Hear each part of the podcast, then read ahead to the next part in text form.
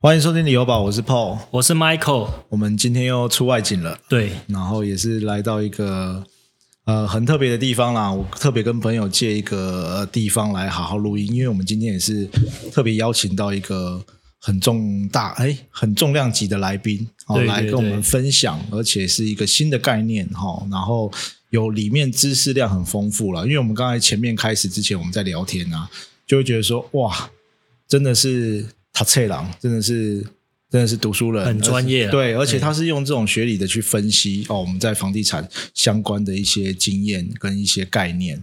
那我们今天是邀请哪一位来宾来嘞我？们今天就是邀请我们的交大电子博士陈义明陈博士，你好。两位主持人好。其实刚才听到你们讲介绍重量级的来宾的时候，其实你们看我身材应该知道，我应该是偏向羽量级才对啊。我们是指你的这个学经历，然后你的这个经验非常的重量级，这样子真的，我们好多要跟你请教哦。对啊，因为我刚刚稍微聊一下，就觉得哇，里面真的是很多内容是含金量很多，而且是是蛮就是蛮深的。我觉得除了深之外，它还可以切合我们实际的操作。我这个我觉得这个才是最厉害的。那其实今天陈博士来跟我们讲的提一个概念，我们今天的标题是“存房盛世”。那为什么会？我们以前就是我们大家聊早这几年的比较大家喜欢的概念就是存股存股嘛，因为房子对大家来说是一个比较呃遥不可及的东西，然后对一般人来说可能入门的门槛比较高。那我就想，哎，陈博士为什么会有这个存房盛世这个概念呢？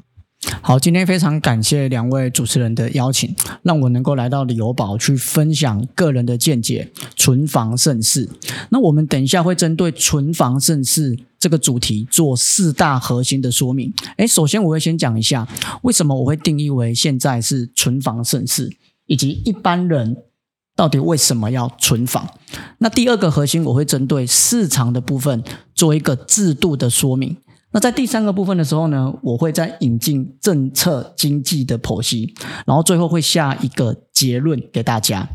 好，那首先第一个核心的部分，诶，为什么我们要存房呢？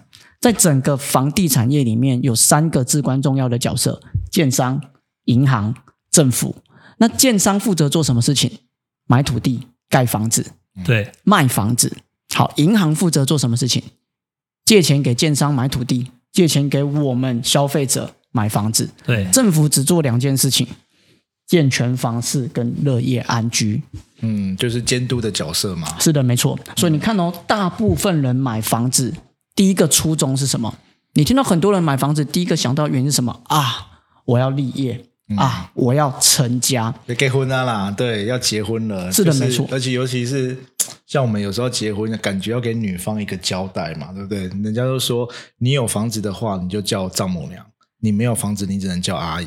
或者是说对，对我们要给女方一个安全感。对对对，对，和 所以常常很多人开玩笑讲说，哎，你跟丈母娘的距离就只差一间房而已。对，对，所以大部分人哦，成家立业的时间点大概是在二十五岁到三十五岁，也就是我们俗称的首购族群。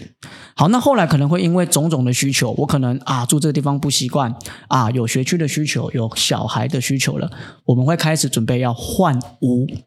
对，所以换屋族这个族群呢，大概是在三十五岁到四十五岁。好，那四十五岁过后呢，人生就开始想了，诶，我最后一个退休归宿要在哪里？也就是我们俗称的退休族。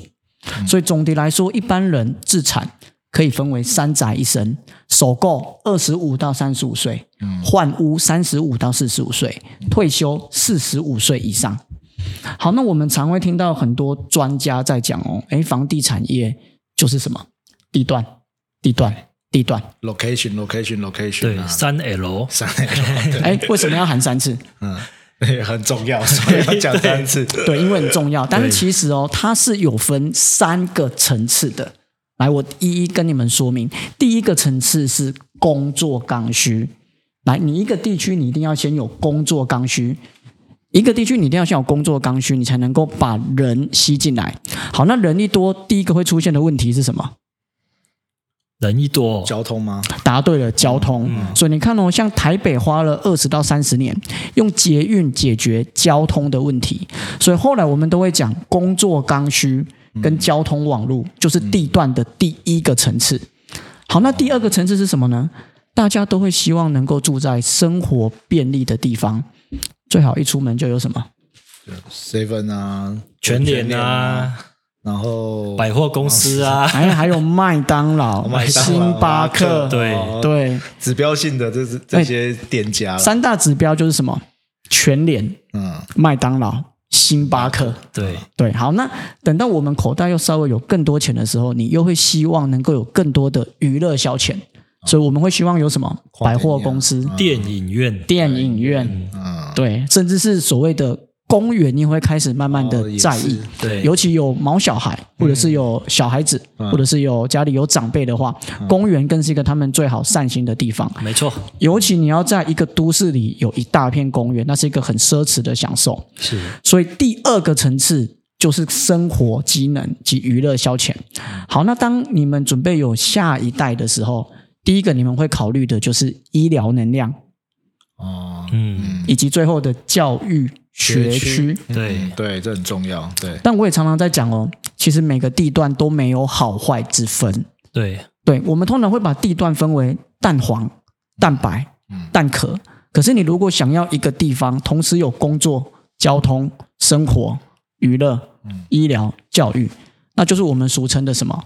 蛋黄区。嗯。其实蛋黄区就一个字，贵贵。啊，嗯，所以我也常常在讲啊，存房最重要的三件事情：第一，钱；嗯，第二，钱；第三，还是钱。钱，嗯，因为你没有钱，你什么都不用想太多。嗯，所以我也是想带给大家一个观念：当你要存房自产的时候，一定要先审视自己手上到底有多少现金流。OK，对，好，那我们接着要进入第二个核心的部分。诶，那到底存房这件事情在整个市场上有什么重要的意义，以及在制度上它是怎么样去做推动的呢？房子这种东西很特别哦，它除了是一个立业成家的刚需品之外，诶它也是一个投资品。有一些房子它会越买越涨，越涨就越买。就像我们今天来到这个不错的地点，嗯，你是不是一进来就觉得这里很不错？对，未来的价值怎么样？就会往上提升啊，没错，就是看涨。对，可是其实房子也是一个最大的信用品。什么是信用品？也就是我们俗称的担保品。就是可以拿来借钱的啦，哎，没错，对，我相信大多数人，包含我在内，以及两位主持人，我们买房子都很少会全额交割，我们都必须要跟银行借钱。对，对，好，那为什么银行要借你钱？因为要担保品啊，你的信用要好啊，因为你有好的信用。嗯好，那你信用怎么来的？因为房子给你的，嗯，所以你所以你看哦，我们因为好的房子带来好的信用，好到让银行愿意借你钱。我把这样子的制度叫做房本位。嗯，你们有听过金本位吗？金本位，这个金是黄金的金吗？对，这个金是黄金的金。金本位哦，就是以黄金为本位吗？哎，对你把字面解释的非常的清楚，就是以黄金为最重要。那其实它的意义是这样子哦，在过去的时候，一个国家要印钞票，它必须取决于你这个国家有多少的黄金储备量。简单来讲，钞票不是你说想印多少就印多少，对你，要看国家有多少实力，而这个实力就是依照黄金储备量去决定的。所以你看哦，在过去的这三年当中，哎，我们发现，诶，美国不断的印钞票，无限 QE，所以后来我们也发现，其实国家才是最重要的。嗯，所以简单来讲，金本位就是一个国家在印钞票的依据。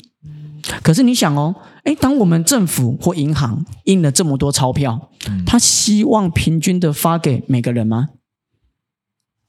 嗯不会吧？对，当然不会。对，他也希望把这笔钱能够发给有信用的人。嗯什么是有信用的人？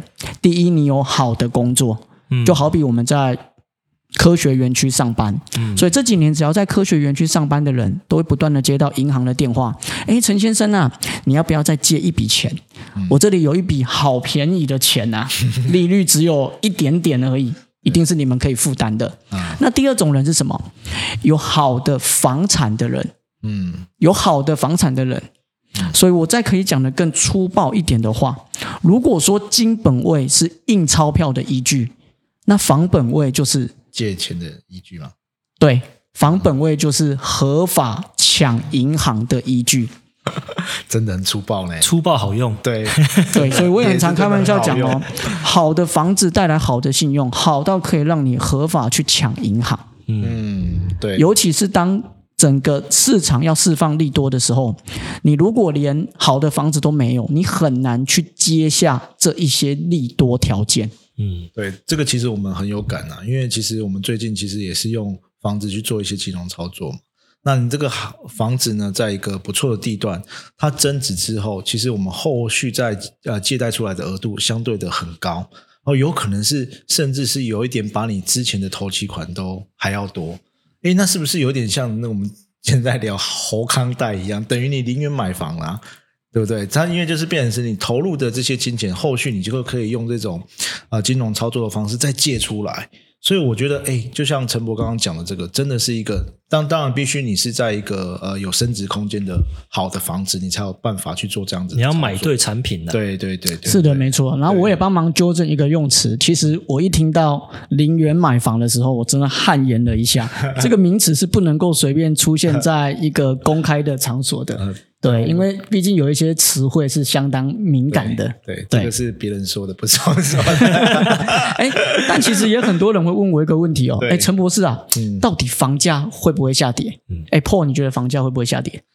我们当然是一直觉得说房价有可能会修正，但是这个我觉得要怎么定义这个下跌了？就是哎，这个是腰斩，腰斩，我觉得很难哎。我喜欢讲的就是腰斩。嗯，来，你们觉得房价会不会下跌？今天你去问一个代销，或问一个建商，或问一个房仲，嗯大家都跟你说不会啦，只会拼命向前冲而已。对，嗯对，可是说实在的哦，房价下跌这件事情，嗯到底有没有可能发生？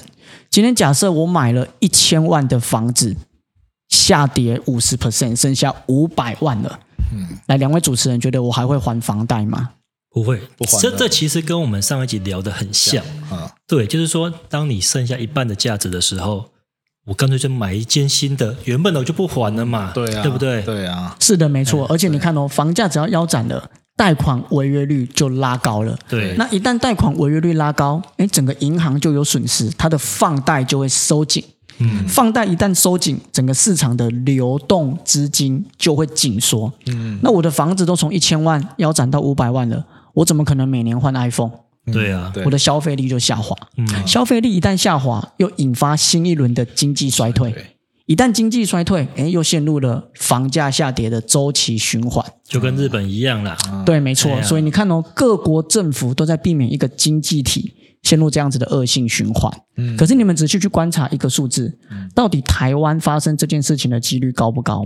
你就看贷款违约率。嗯，你们现在两位主持人都可以当场查，到底台湾的贷款违约率是多少？我记得是一个非常非常低的数字啦。我我现在马上查一下，因为我们之前有聊到，因为台台湾的这个，我觉得是不是台湾的相对的呃放贷也相对的严格？是的，没错。其实台湾的贷款违约率在整个亚洲来说，可以说是偏低，甚至是超级低的状况。简单来讲，台湾的金融体制是相当健全的，嗯，不太有可能会发生说，哎，突然间房价腰斩了。你看哦，房贷违约率低的话，就代表每个人买房都还得起钱。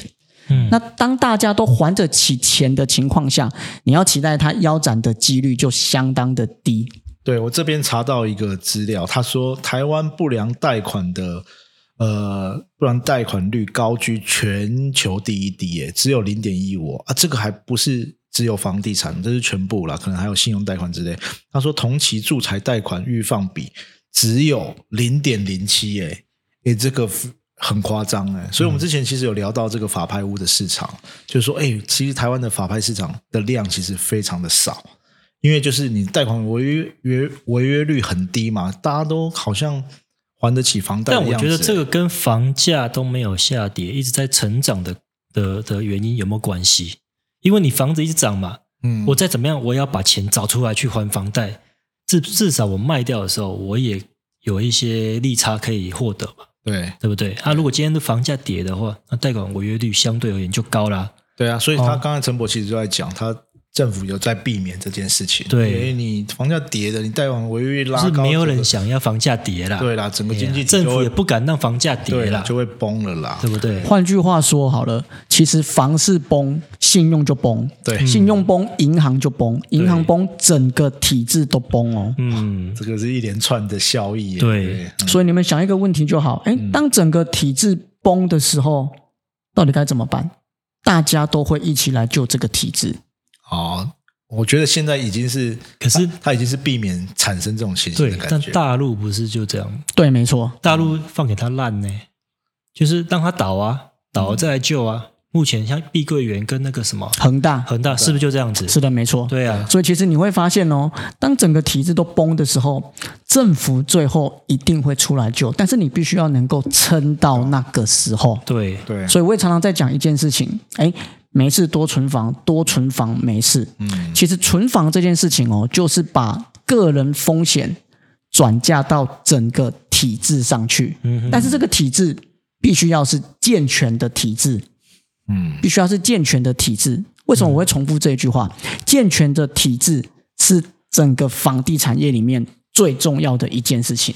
嗯，那我想要问一下陈博，那你觉得现在台湾的体制有越来越健全吗？因为包括我们一直在讲说利率的提升，或者是信用管制，甚至一些打房的措施，这个是为了让体制更健全吗？没错，我等一下会做详细的说明，针对这一个部分。确实，刚才如果前面所提，政府有两个很重要的任务，第一个是什么？健全房市，第二个是什么？乐业安居。所以我也可以很直接的跟各位讲，其实我们台湾的房地产业越来越健全。嗯好，那也因为我们的台湾的房地产业越来越健全，就让大家都很乐意在做投资房地产这件事情。嗯，那整个投资房地产又有分两个部分，一个是直接投资，一个是间接投资。直接投资就是买房子在自己名下，这种获利最高，但是成本也最高。嗯我必须要花时间去做功课，嗯去查到底要投资哪里。那最后我做好决定了，我要真金白银的为自己的决定做负责。嗯所以后来就衍生出了各种间接投资，像什么 REITs、对 ETF、对，投资平台或者是私募基金。嗯，其实我只有两个很重要的建议：合法是基本，获利是道德。嗯，房子就是一个商品，嗯而每个商品都有一个价格，那个价格要以需求跟供给为基底，最终都要回归人性。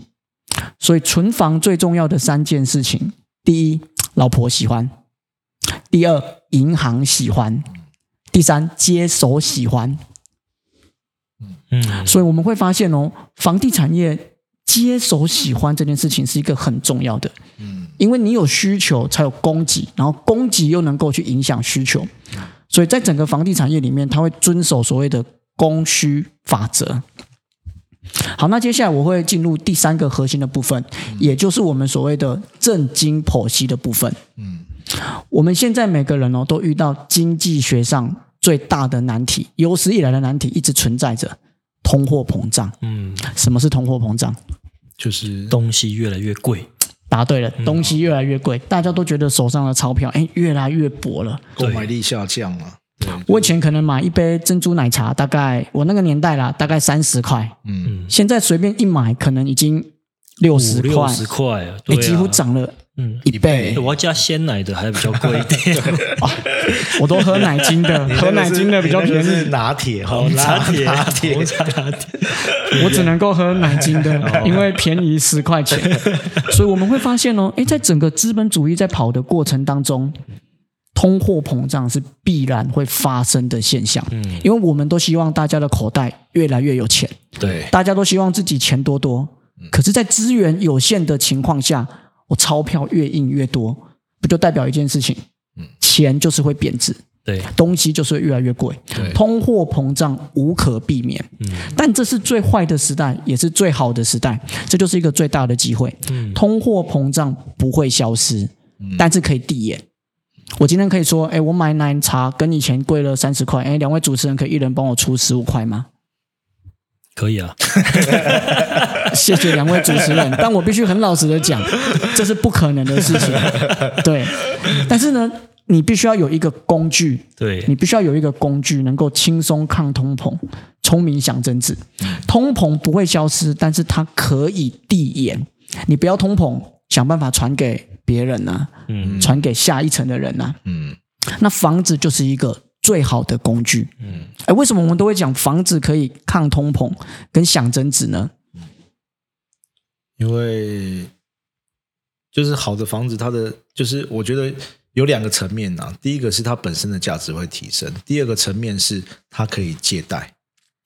没有错，其实讲的大概有八十七趴这么对了。它有个很重要的前提哦，一定要是一个好的房子，好的房子才能够轻松抗通膨，聪明想增值。所以不是所有的房子都是哦。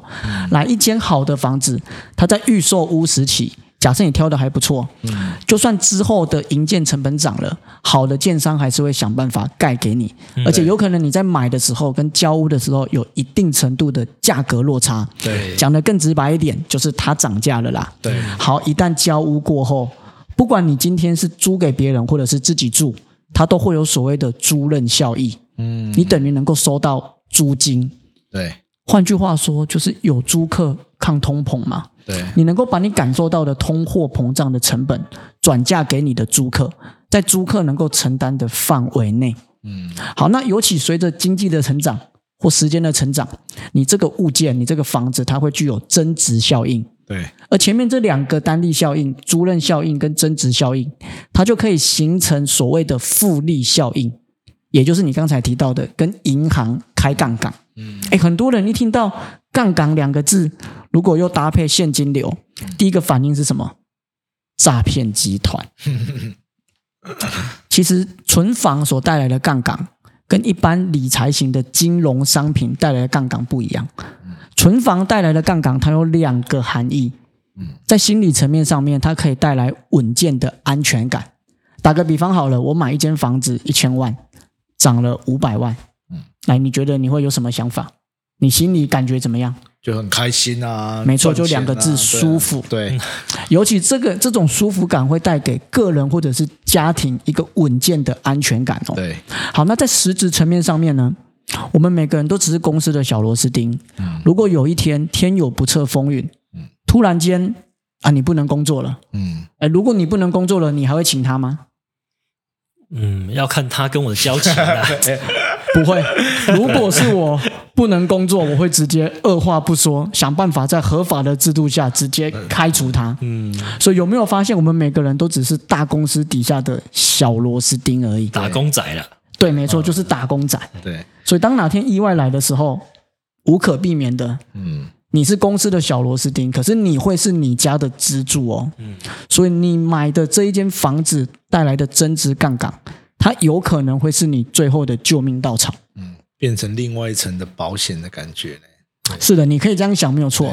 对对，尤其很多人都问我说：“诶，那如果我已经想到要存房了，嗯什么时候存最好？”嗯我都会给一个最中肯的建议：马上，马上越快越好。嗯尤其是现在，嗯现在就是有史以来政府的健全房市政策做的最好的时候我有候。问题，可是现在很多人都说，现在房市一下子涨那么高，那我希哎，我想等到它稍微回来，就是便宜一点再买，你觉得呢？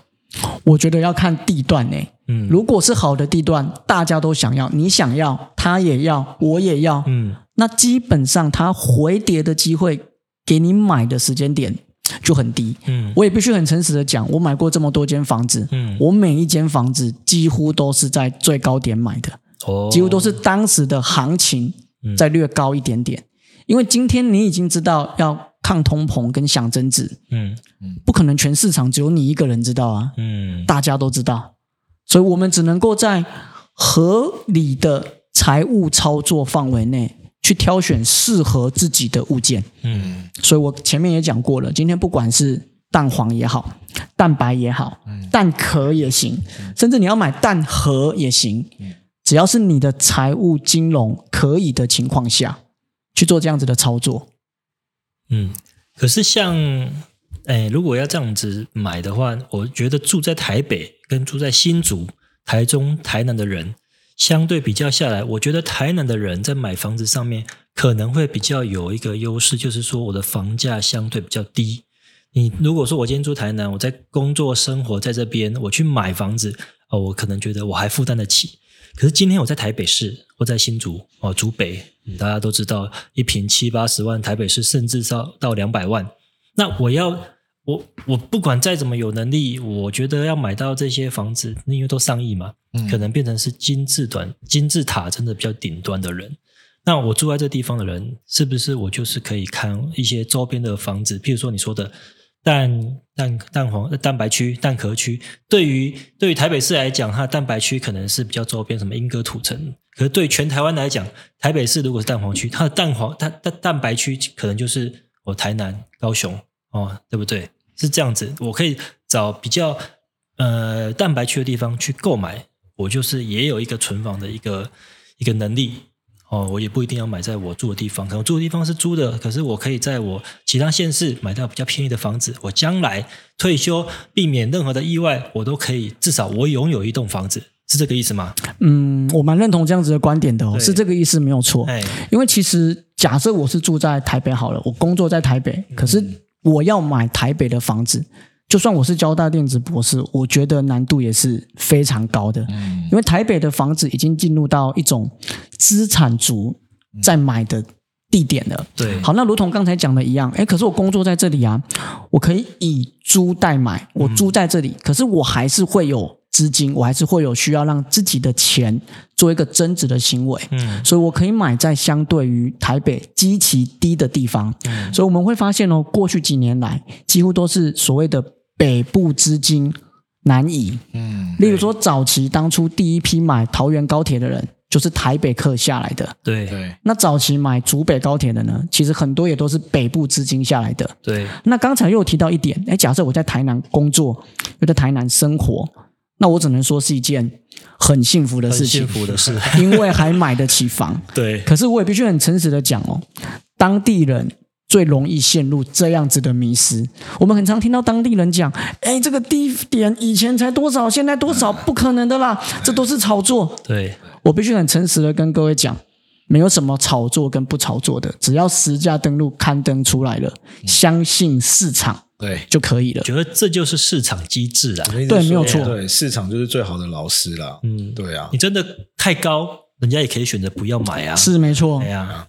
尤尤其我们整个市场是以供给跟需求为基底的，不是一个人可以去撼动的，也不是一个政府能够去对，也不是一间公司可以去决定的啦。是的，没错。尤其像现在哦，为什么我总我总是讲现在的健全房市政策做得很好？我们可以从两点去看。第一点，房地合一税二点零，我们在卖房子的时候会被课重税。对对，如果你两年内交屋的房子你要卖掉。你会被政府课四十五趴的房地合一税哦。对，好，那第二点，哎，我买房子的时候又被抽银根了。信用管制在二零二三年的时候，第五波信用管制，对，第三间以上只能贷款四成。我觉得第二户七成就很硬了。没错，第二户特定区域只能贷款七成。对，哎，我们随便一个房子一层就是百万起跳，哎，对啊，你就要准备。一两百的现金，哎，没错，那几乎不是一般人能够去处理的。所以我们会发现哦，政府的健全房市政策做得非常的到位。第一个，买房的时候给你抽银根，嗯，卖房的时候又给你课重税。对，换句话说，整个市场都会被钱给绑住。我觉得还有一个就是预售屋不能转约的这个。这个这个政策，对哦，你也没办法随便炒作，对，那变成说，我今天政府的政策做的这么的健全，房市就相对可以维持稳定。是的，没错，是的，没错，我蛮认同这样子的观点，因为整个市场其实越稳健、越安全的话，其实。大家相对的会比较稳一点，嗯，我们不会看到房价突然间哎暴涨，又突然间暴跌。对，现在我也可以很直接大胆的讲啦，全台湾要再出现暴涨的区域，近乎不可能的。嗯，尤其是在二零二三年七月一号过后，嗯，平均地权条例实施过后，对，现在市场上几乎所有的投机客都绝种了，嗯，可以说市场上已经没有投机客了。就变成长期自产为主啦。对。哦，跟我们主持人 PO 哥一样啦。走到我身边来，没有错。所以其实你看哦，从现在开始，存房盛世开启，存房最重要的三件事情：第一，地段好好挑；对，第二，物件好好选；嗯。第三，价格好好谈。嗯，那最后我会想帮大家做一个结论。哎、我们很常在讲存房价那么重要，那房子也不单单是房子，在整个政府健全房市政策跟乐业安居的同时，我们也发现了阶级在做固化。嗯，在健全房市的同时，阶级也在固化哦。阶级固化是什么意思？好，我常常在讲啊，如果你没有买房，基本上你在社会上就是躺平族。嗯一旦你买了第一间房，你存了第一间房，你才叫真正的在社会上立足。嗯我也很常开玩笑的跟我学弟讲，在没有背房贷之前，都不是真正的男人，只能叫男孩而已。对，以因为前嗯，以前我们就在讲说，哎，我们要要成功，大家都会讲说，爸爸妈妈叫你干什么？结婚。不是的、啊，你就只有想要结婚了而已。就是说你要成功，一定要像这个陈博一样努力读书，你才有办法这个阶级流动。如果我刚我刚听人说，想要成功就要陈伯，你知道？不是不是那个陈博，陈博也是一种成功啦。反正就是，哎、你要努力读书，你要有好的成绩，你才有办法进到好的公司。所以，诶像现在刚刚我听起来，好像现在观念有点改了。你要有阶级流动，你必须要先存房的感觉呢，对不对？因为其实房子哦，它不单单是房子，它也是一种阶级。嗯我们很常在讲啦，其实掌握阶级复制最丑陋的真相，就是从房地产业开始。嗯，对，因为你买的这间房子不单单是房，它除了是一个阶级之外，它还是你下一代的起跑线。你们有听过阶级复制吗？有啊有啊，什么是阶级复制？是不是就是遗遗产，就是遗遗那什么遗留下来，就给下一代，让继续就是简单简单讲就是哈，如果爸爸妈妈有钱，你的小朋友也会有钱了。然后爸爸妈妈是什么样的社会地位，你小朋友有对啊，只要你小朋友不要乱搞一通的话，就是对复制下来了哈。对，没错。所以有人会说：“哎，我爸妈是工程师，那孩子高几率也是工程师。对我爸妈是医生，那我的孩子高几率也是医生。对，所以我常常在讲龙生龙，凤生凤。嗯，啊，老鼠的孩子只能打洞。哦，这个是那个吗？谚语吗？就是对啊，你这你没听过？我没听过 因为其实就是我们常会听说，老师世家、律师世家、哦对啊医生世家。为什么？因为其实爸爸妈妈觉得这是一条哦、他们走过觉得哎可以很平稳的路，或者是他们觉得这个是可以让自己生活更好的路，他当然想要小朋友走继续走这条路啊。所以这其实他就会给他这个环境，然后给他这种想法，给他这个观念，这个其实就是一种阶级的复制了。因为环境的熏陶是非常重要的。天下父母心其实就是孩子的起跑线，对，所以我也很常跟我的亲朋好友讲：如果你没有赢过别人，你就不要指望你的孩子赢过别人。嗯，就像以我来讲好了，我自己虽然是交大电子博士，红海的杰出科技青年，可是我拿着这两张证书，我要去跟银行借钱，我借不到钱哎、嗯，可是我用我房子的土地权状或建物权状，我可以轻轻松松的跟银行借到一百啊、两百、三百，甚至是更多的钱，嗯，去做更多的金融操作。那我在这里其实也想要鼓励，如果有跟我一样家世清白、背景空白的年轻人，哎，如果你真的是背景空白，你应该要怎么做？第一步，好好读书。嗯，还是要好好读书哦，因为你才有办法踏入第一步。可是好好读书其实还不够，嗯第二步你要好好工作。嗯嗯，那好好工作也还不够，第三步你要好好存房，嗯因为其实存房就是让我们的财务在极低的风险下做稳健的成长。嗯，所以在最后，我也想要带给我们的听众朋友一个正确的观念：存房三三三，存房三三三，第一个三，存房最重要的三件事情：第一钱，嗯。第二钱，第三还是钱。嗯。存房三三三，第二个三，存房最重要的三件事：第一，老婆喜欢；第二，银行喜欢；第三，接手喜欢。存房三三三，第三个三，存房最重要的三件事：第一，地段好好挑；第二，物件好好选；第三，价格好好谈。嗯，所以，我们上半场的存房盛世的分享就到这边。对哦，我真的觉得陈博真的是很厉害，他把这些很算是很难，然后很深的东西，用一些呃简单的口诀，其实我或者是一觉得我系统，化，对。对，它让它逻辑化，对。让人家很容易去理解我为什么是这样我们，对不对？我就觉得我们真的有点汗颜，因为我们都是欧北共聊天卡喉兰。可是他其实我们讲笑我们刚刚听起来，我其实哇，我其实脑中本来，因为我们还没开始聊，我之前可能有你一些想要问的问题给陈博嘛。可是我刚刚听下来，我我又服了更多的问题，因为觉得他在这个整个架构之下非常的清楚，嗯，然后让大家了解了解说为什么要从这个存房的这个利基点出发，然后达到哎可能未来有可以有好的生活这样子，我就觉得哇。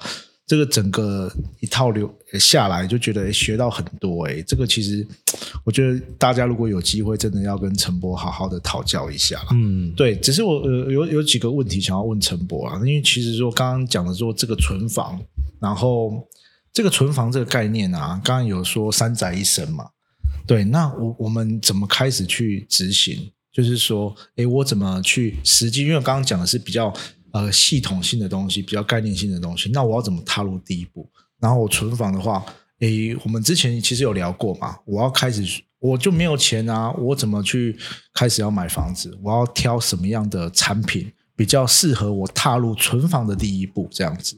好，那我们下半场的时候是存房实战，是我跟两位主持人的一个快乐小时光。嗯对我在这里可以帮忙解答一下嗯。在过去很多场演讲里面哦，大部分人第一个会问的问题是什么？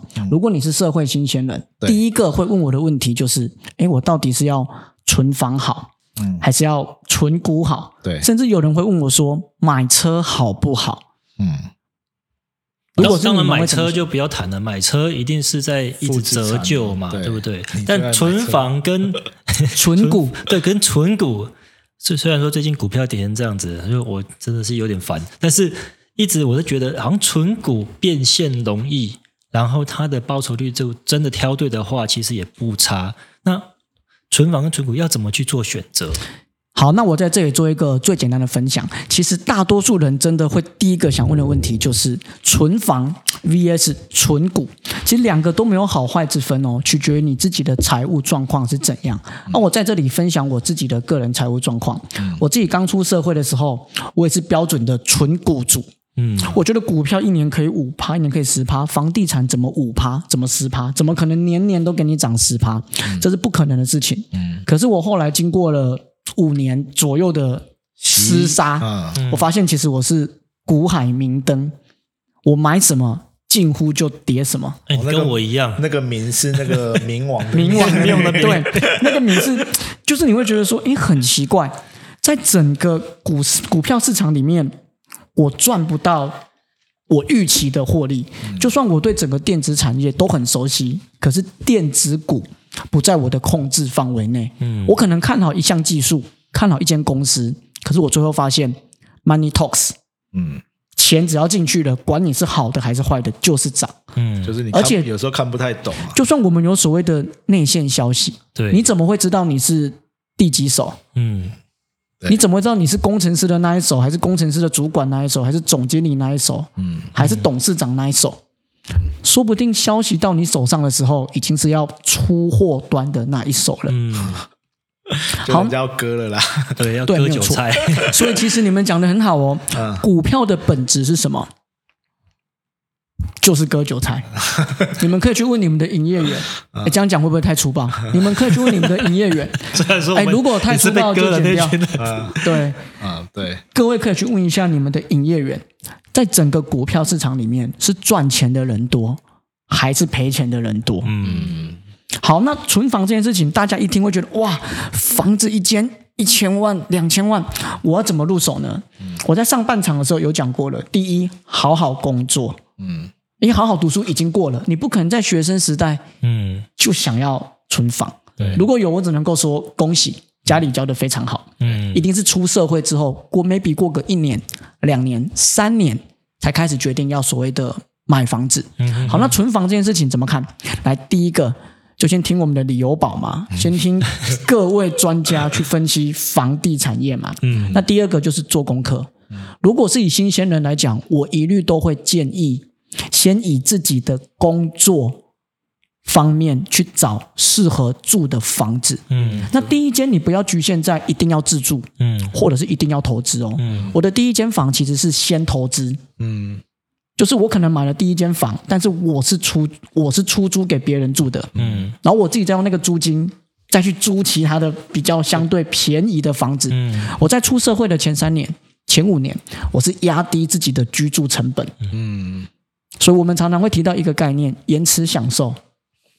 如果我的父母不是所谓的富二代嗯或是什么的，嗯，我自己本身不是富二代，对，所以我没有办法有很好的家世背景的资源下放给我，嗯，所以我必须要，我相信多数人都跟我一样，必须要自己实打实的工作赚钱。对，所以第一步一定是先依照自己的工作去选择合适的物件。嗯好，那时候物件选择就来了，哎，我要选什么？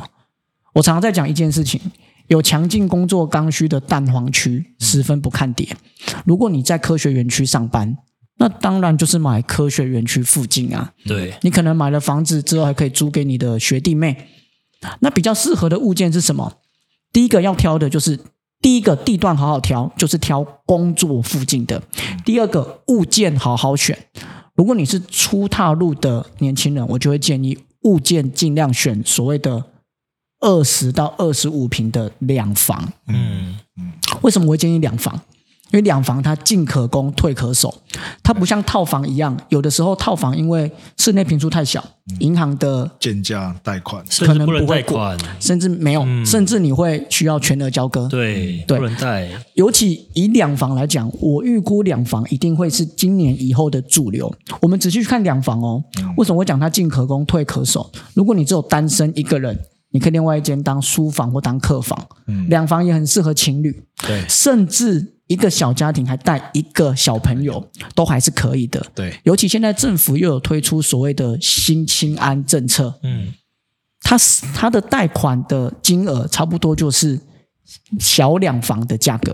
嗯因为以新青安政策来讲，贷款一千万，回推到总价大概就是不会超过一千五百万嘛，对在合理的负担范围内。对，所以第一个针对首购族群来讲哦，我们就已经挑好了适合的物件。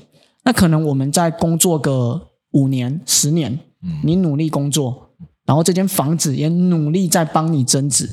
那未来我们可能根据自己的需求，会需要进入到换屋主再去做挑选合适自己的。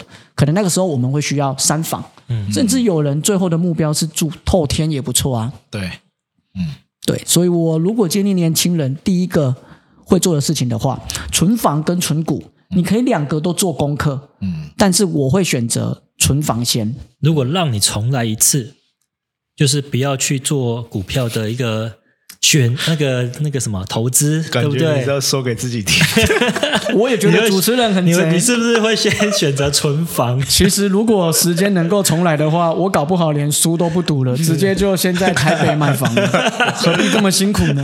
对不对？我觉得如果时间能够重来，如果真的有时光机能够回到我爸爸那年代，或者是我阿公那年代，我会跟我阿公讲：你三十岁的时候，信义区的土地先买。全部通圈圈一圈然后我会再回到我爸那个年代，叫我爸三十岁的时候，信义区的房子再全买。那到我的时候，我就躺着就好了。我就每天提钥匙出门就好了。是啊，那我要建议我爸是不是应该在八十块的台积电先买一买？可是人生就是这样子，没办法人生重来没有如果，对这就是人生我觉得最奇妙的一刻。你在当下，你永远不会知道自己的选择嗯是对的还错的。真的，那对我来讲啊，股票就是在不确定的情况下，又更不确定的决定。是每天都心惊胆跳了。是的，没错。尤其，但是房地产又不一样的地方是，它是有一个健全的制度。嗯，今天有政府在帮你把关，有银行在帮你把关，房子也是建商盖的。对一栋房子如果倒了，建商是要被抓去关的、欸。对，然后以我目前来讲啊，其实存房跟存股哦，两个我都要，嗯。但是顺序很重要。嗯。我就会选择，如果时间可以重来啦，我会选择先存房，再存股。嗯。那在前面这段存房的过程当中，我就会先听理由宝，再看五九一，再看乐居，嗯，然后所有的我工作那个环境的预售屋、中古屋，我都会看，嗯，多做功课。就做功课了。就算你没钱，你也要做功课，因为很现实的一点是，只要你脚踩在这块土地上，不管你要或不要，你都参与了整个房地产业的行为。嗯对，其实其实刚陈博讲的很好，因为存股其实还有一个心态上啦，因为就像你这两天就觉得很痛苦嘛，就是你抱不抱得住，因为存股股票是一个交易流动很快的东西，你不尾的力卖就卖掉，可是你房子你要卖没那么容易呢。，对了，还有其实房子它其实也是一个。五倍杠杆的东西，所以其实如果你用用现金报酬率来说，它可能不会比较差哦。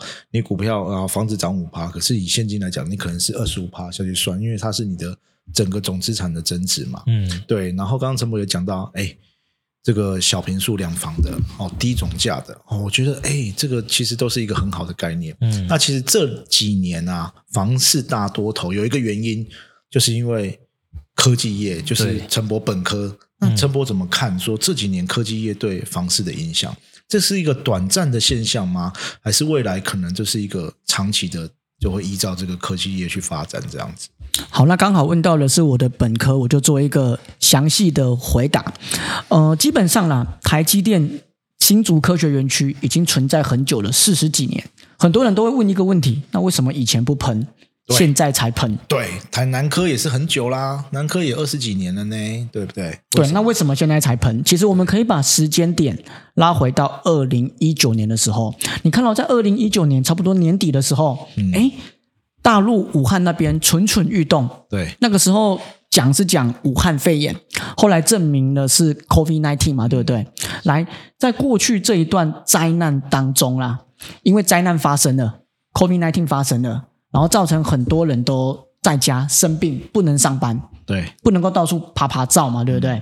好，那政府为了解决整个经济的问题，整个人民的问题，就做什么事情？？Q E，也就所谓的印钞票，钱能治百病啊。对对所以他就印了大量的钞票，尤其从美国开始印。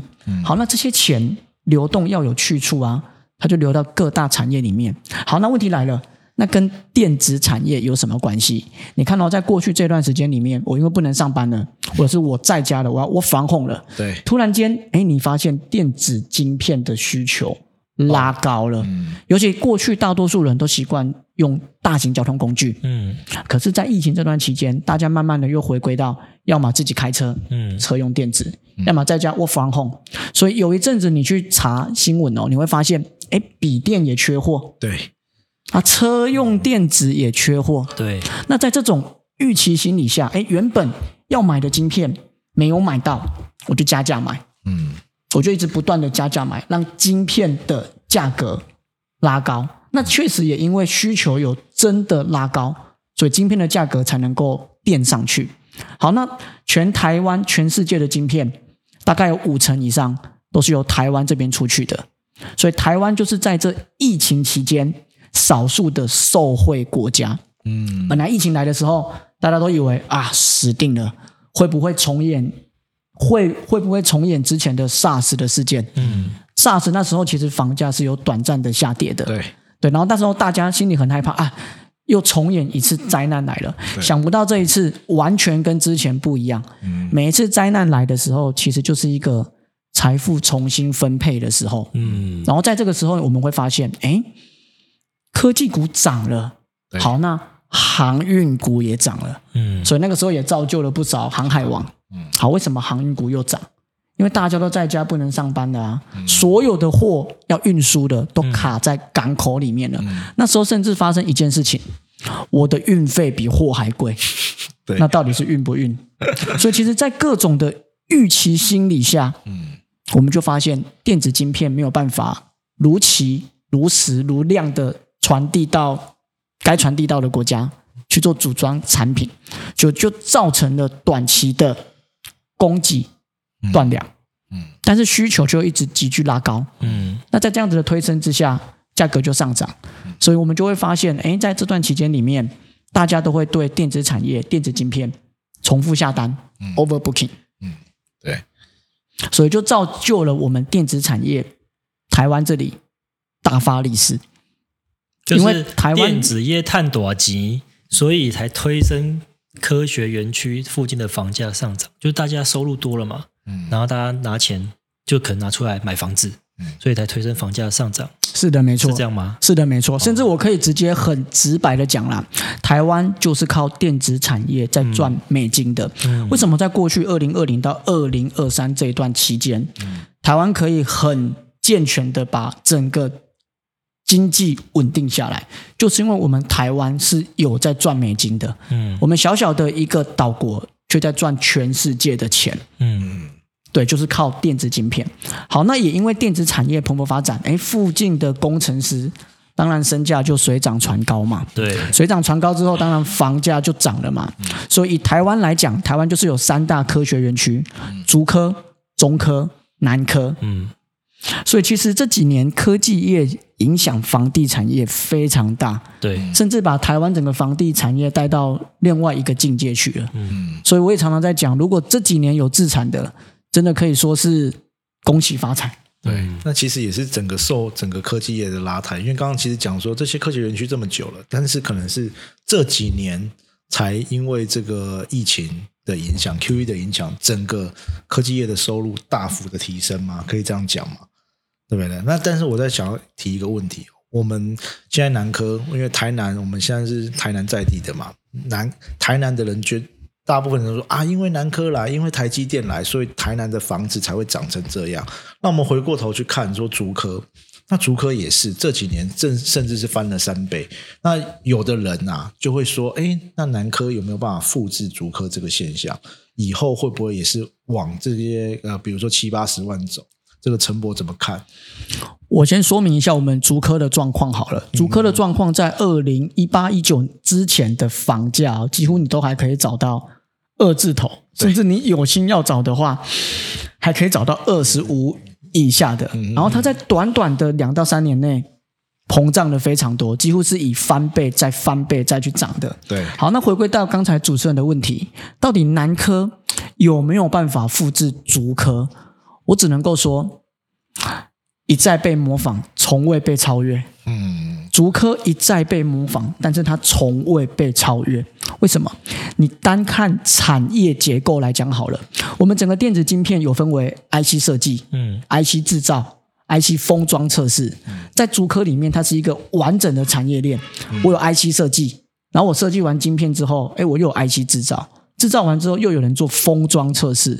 来，好比我们的建筑业，你要不要有建筑师？要不要有工班？要不要水电装潢、里里扣扣的？嗯全部都要有嘛。好，那在这整个产业链里面，IC 设计就是属于最顶端的。嗯，例如我们耳熟能详的联发科、嗯联咏、瑞昱，这些人是属于设计师，他是高薪族群。好，那第二个，当我们设计完之后，我们要有人把它盖出来嘛，就类似营营建厂，嗯。也就是我们所谓的台积电。嗯。台积台积电就是属于量很多。嗯。好，那 IC 设计的薪水普遍高于 IC 制。造，嗯。对，然后封装测试又是属于最下游，所以你们看哦，新竹这个地点哦，它的产业有很完整的 IC 设计、IC 制造、封装测试，同时同时它的土地供给很小。嗯，IC 制造就是集中在新竹市，例如说像台积电、联电、世界先进、嗯。利基电等等等等的。好，那 IC 设计呢？我们在新竹有传统的台园，那接着又有政府规划的生医园区，嗯。那接着又有政府大力扶持的在竹北的智慧园区，所以我们会发现哦，整个新竹竹北小小的一个地区，塞了这么多的产业在里面。好，回过来看，回头过来看南科的部分，我们是怎么评价南科的？南科的营业额，南科的营业额比竹科还高。嗯可是问题来了，南科同时也存在一个土地面积放眼望去一望无际，真的，这是第一个问题。然后第二个问题是什么？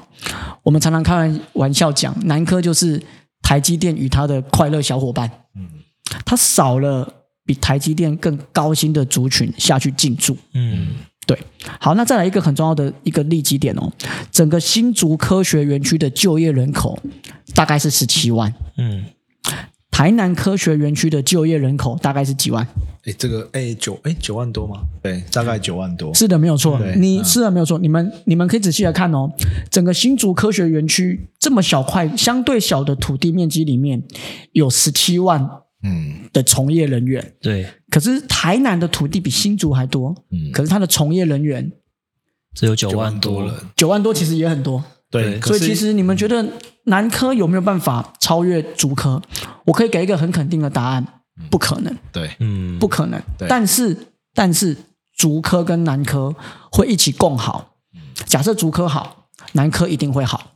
不会只有竹科好而南科不好的状况。嗯一般人家不是说竹科都是以设计居多，南科是以工厂居多，所以就业人口虽然，哎，也也比不上新竹啦，可是就业人口大部分的比例通常是以它的现场生产线为主，所以收入相对而言就没有像新竹的设计的人才收入那么高。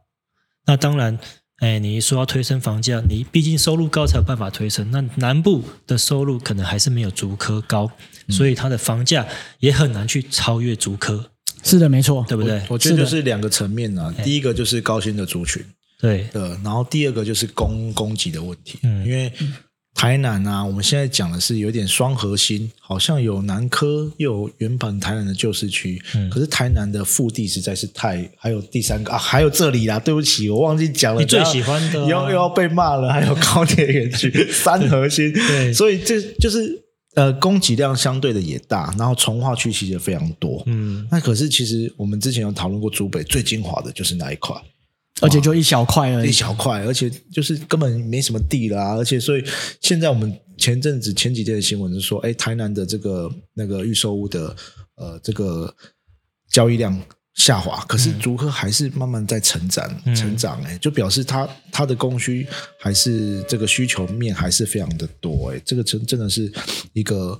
哎，我们很值得探讨的问题啦，因为很多人在喊说，哎，我们南科一定可以复制竹科，可是其实，在产业面的结构不太一样，在土地供需的层面也不太一样，地理位置也不太相同。对，那我就要想要问陈博，陈博其实他很厉害，是他竹科有策略，台南南科也有涉略，这两个地方的房地产都有涉略。那我要请这个陈博来看说，哎，那怎么看台南这个房地产地段怎么选择嘞？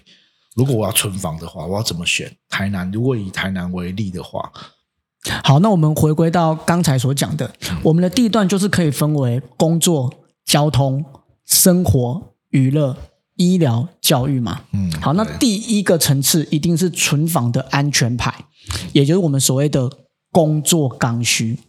工作刚需一定是安全牌哦。例如说什么，台南如果南科，台南如果的大部分的就业机会以南科为主的话，那当然就是台积电三六九嘛。什么叫台积电三六九？台积电三公里内第一圈，啊，三公里大概骑机车十分钟内会到。嗯，好，那六公里内第二圈，六公里内第二圈大概就是骑机车十五分钟会到。对，好，那九公里内呢，就是第三圈。嗯，骑机车大概是合理的通勤时间的话，大概就是所谓的二十到三十分钟内。这个是以我来讲，我觉得我可以接受的通勤时间。所以说，如果一开始要存房的话，可以先锁定南科附近的地点，也就所谓的善心安康。但是还是要回归到你物件本身是怎么去选的，就像刚才讲的一样，两房是最好的。嗯，好，那以及价格要怎么挑？一一定要挑在新清安可以负担的范围内。好，那，第二个送分题，也就是所谓的交通网络。其实我们仔细的去看哦，交通网络其实是一个长期的发展，而且政府已经投了大量的资源在高铁上面呢。这个就是一个妥妥的送分题。像我之前也有听你们旅游宝的赵大雄讲师的分享，其实他讲的很精准哦。嗯，高铁就是一个妥妥的送分题。尤其现在如果还要存房自产的话，都要有一个长期抗战的心理准备。今天不管是买在工作刚需附近，或者是买在交通网络发达的附近，都要最少最少最少从交易到出脱要有七年以上的心理准备。嗯你再进来做存房，所以我还是会鼓励大家，基本上你的存房一定要是一个长期的规划。嗯，哇，就是其实那个刚陈博已经直接给我们送分题了啦。其实就是第一个就是可能南科哦，刚才有讲的嘛，三六九嘛，台积电三六九，可能三星安康的附近。第二个就是高铁哦，这个是我们其实我们之前在节目中有讨论过了，这个也是我自己啦。不要不要扯到，就是我自己非常看好的一个地段，因为其实尤其我们今天在录音的地方，其实就在高铁。那啊、我们就是就会发现，因为陈博他特地从新竹下来，就会觉得这个地方就是一个交通非常便捷的地方。因为我们本来如果要再拉回去我们的录音室，其实那个车程又变得非常的远，所以变成说这个地方是一个呃全台湾哦要集中的地方，都是一个非常快的地方嘛。对，那其实最后啊，我想要问一下陈博，就是说，诶，刚才讲存房存房嘛，就是变成说，刚才有讲说存房是一个长期的，我们现在已经不鼓励短期的交易了，因为可能会有呃税呃税金上的，然后可能也会有一个交易的成本在。那房地产在就是我们存房这个过程中，房地产在我整个资产的配置里面，我要占多少的是比较 OK 的，然后会不会存在一些，如果我 all in 房地产，会不会存在一些风险在这样子？你这个问题真的问得非常的精准到位。如果你是不同的年龄层，或者是不同的财富阶级的状况，会有不同的配比。我一律鼓励，一律鼓励，越年轻的人，房产的配比要越高。那随着你的资产越来越多，其实我们房产的比例就会相对的下降。我常常在讲一件事情，存房就是财富的开端，存房就是财富的开端。你可以仔细的去看哦，我们台湾的所有人民几乎把大多数的资产都是压在房地产业上面的。对，好，那你要怎么样才能够跨越那个比例？如果你是年轻人，或者是你手上还没有那么多资金做其他的操作的时候，麻烦都以存房为主就好。那当存房你存了第一间、第二间、第三间，甚至是第四间以上，进入到了我们所谓的人家一听到你啊哇的一声，就是代表你进入到资产组的阶段了。你的资金比重就会慢慢的再从房地产业可能拉到所谓的股票啊、嗯，债券啊，或者是一些合法的合情的、合理的投资商品里面。对，那当然，我们都会以房子去当做基底。嗯。房子一定是基底，因为它是所谓的实体物，因为它是在整个体制健全之下，它会慢慢的长大。嗯，它会让你在做其他金融操作的时候，所承受到的损失，会慢慢的能够让你承担呐、所以我常常在讲一件事情：存房的精髓是什么？其实就是把自己的个人风险转嫁成体制风险，而且能够让自己的心理素质越来越强大。嗯。让心理素质强大的方法其实只有三个而已，就是有钱，超有钱，非常的有钱。有钱就有胆呐、对，对，没错，哎我常在讲，钱就是胆。所以你刚问的问题，我觉得是少数我听过蛮精准的问题。到底我在哪个年龄层要做怎样的配比？如果你还是在三十五岁前的话，我都一律鼓励存房的比重能够尽可能的拉得越高越好，因为存房能够带来的合法的金融杠杆是最安全的。同时，在安全可控的范围内，它是最大的。对，这个其实就是我觉得也是我们自己，我跟 Michael 自己这样过来了。因为我觉得我们一开始其实也算是房地产占占了大概八九成吧，甚至九点五成，就等于有 all in 啊。可是其实慢慢的，呃，我们会面临到说有几个问题。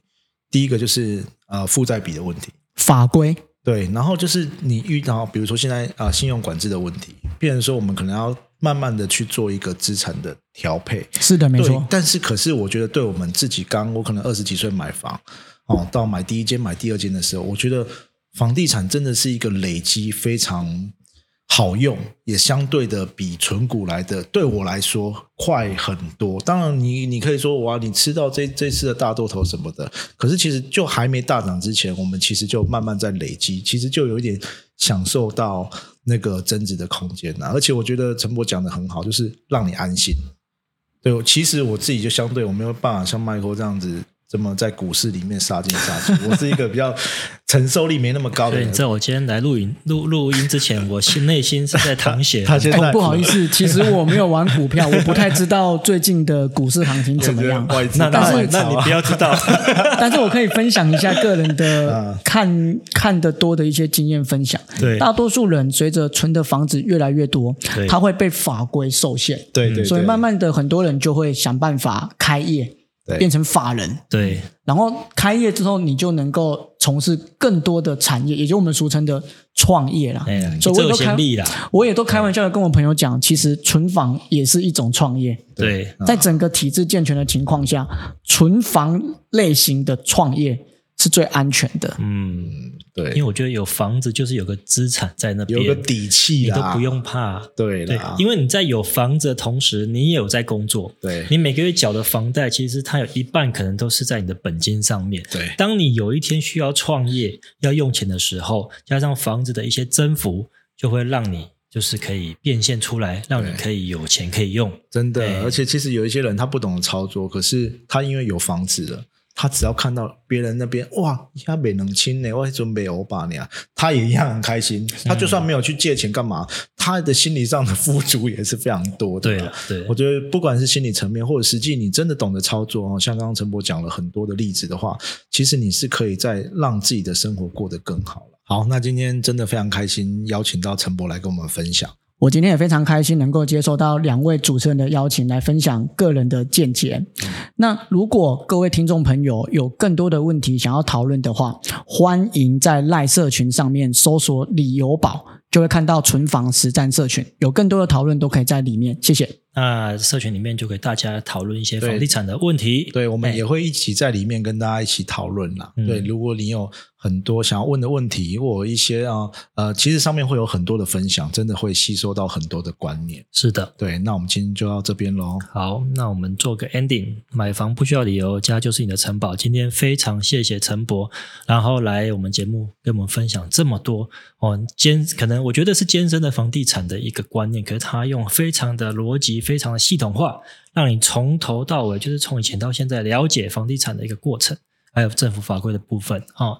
那今天真的非常谢谢他来参加我们的这个访问。那希望下次还有机会一起来聊聊天哦。好，各位谢谢，拜拜，拜拜，拜拜。